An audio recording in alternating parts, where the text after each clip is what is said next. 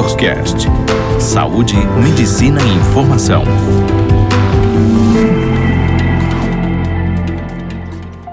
Olá, eu sou o Dr. Silvio Previde Neto, sou cirurgião plástico e especialista em reconstrução mamária e hoje nós vamos falar um pouco sobre a reconstrução mamária imediata após a adenomastectomia ou a mastectomia preservadora de tecidos. Cirurgia plástica. Nos dias atuais, é muito comum que a mastectomia venha com uma técnica chamada de adenomastectomia, onde nós preservamos a pele, areola e mamilo, mas todo o conteúdo mamário, a glândula mamária é retirada. Com essa técnica, muitas vezes o paciente pode, durante o seu tratamento, ter um melhor resultado estético e ainda assim ter algumas vantagens, como eventualmente a não realização da radioterapia.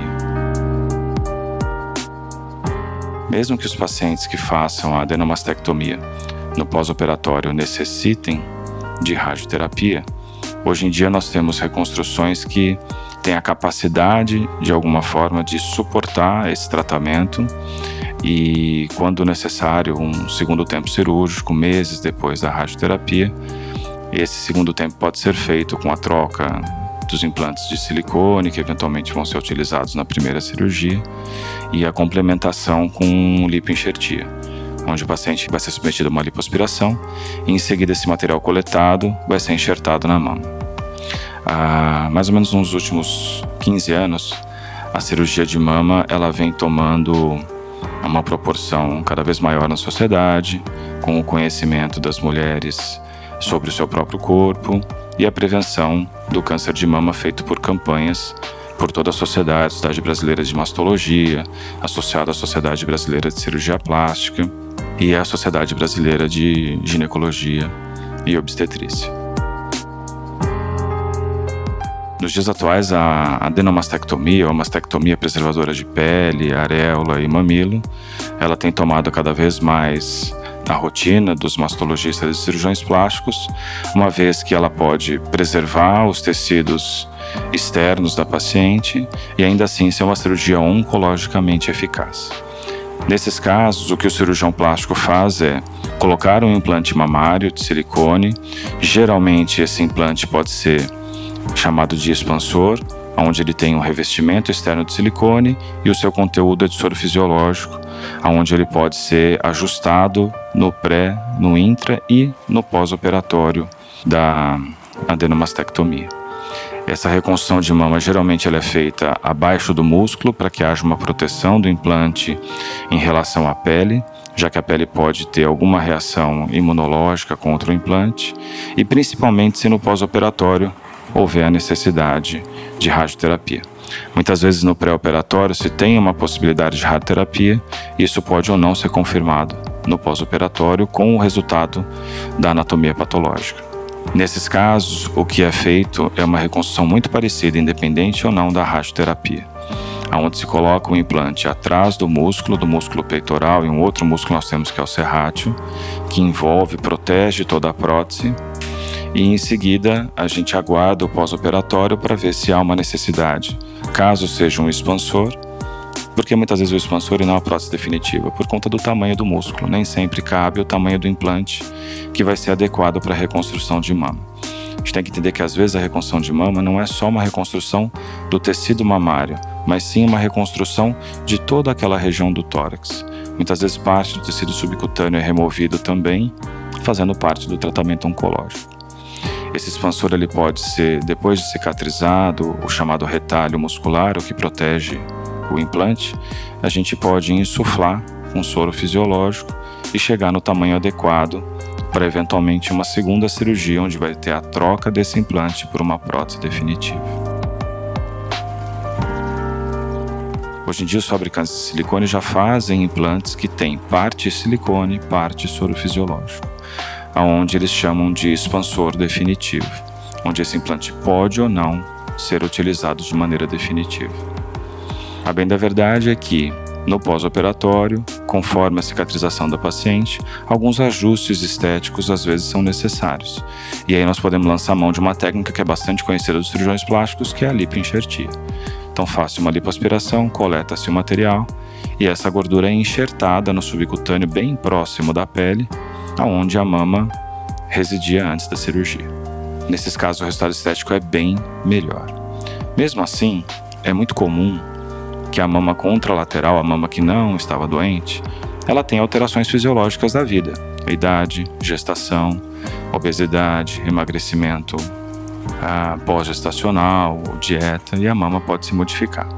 Numa segunda cirurgia, dependendo do tratamento oncológico e após o tratamento oncológico, a gente também pode fazer a simetrização mamária, ou seja, uma cirurgia na outra mama para que elas fiquem mais simétricas. É nesse mesmo tempo que a gente decide se o implante de silicone definitivo vai ter que ser trocado, se recebeu radioterapia principalmente, ou se há alguma alteração da cápsula, o corpo forma uma cápsula em volta da prótese, que é toda reação imunológica pós-operatória por conta de um material aloplástico que é o implante de silicone. Essa cápsula pode sofrer uma contratura, principalmente se for pós-radioterapia.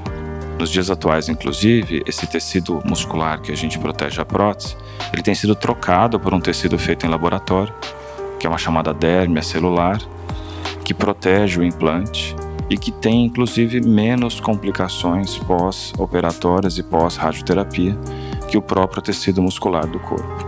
Isso já em trabalhos feitos no mundo inteiro, principalmente nos serviços norte-americanos. Ainda não é de todo utilizado no Brasil por uma questão de custo, mas que as complicações caem em torno de 30% do retardo muscular para 9% utilizando esse material. As duas técnicas, independente delas, a segunda cirurgia, onde se faz a lipoenxertia, tem um resultado estético bastante interessante.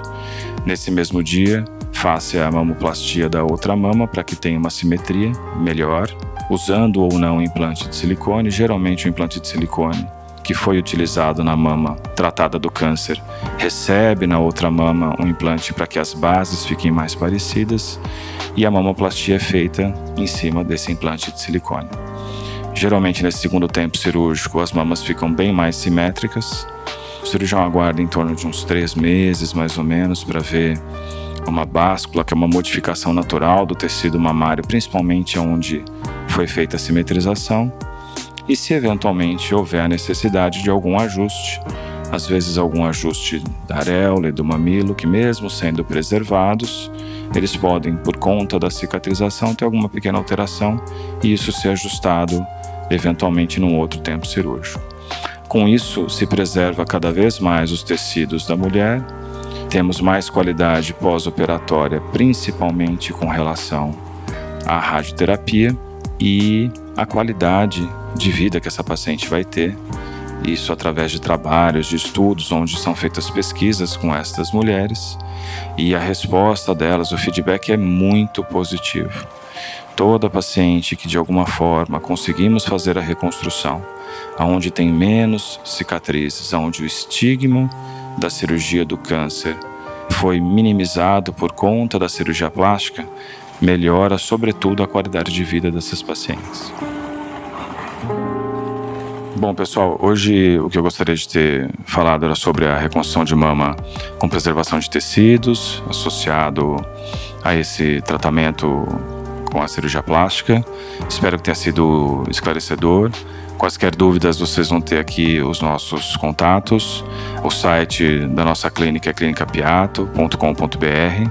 Lá vocês podem ter mais acesso, contatos comigo e com todos da clínica. Obrigado e até a próxima.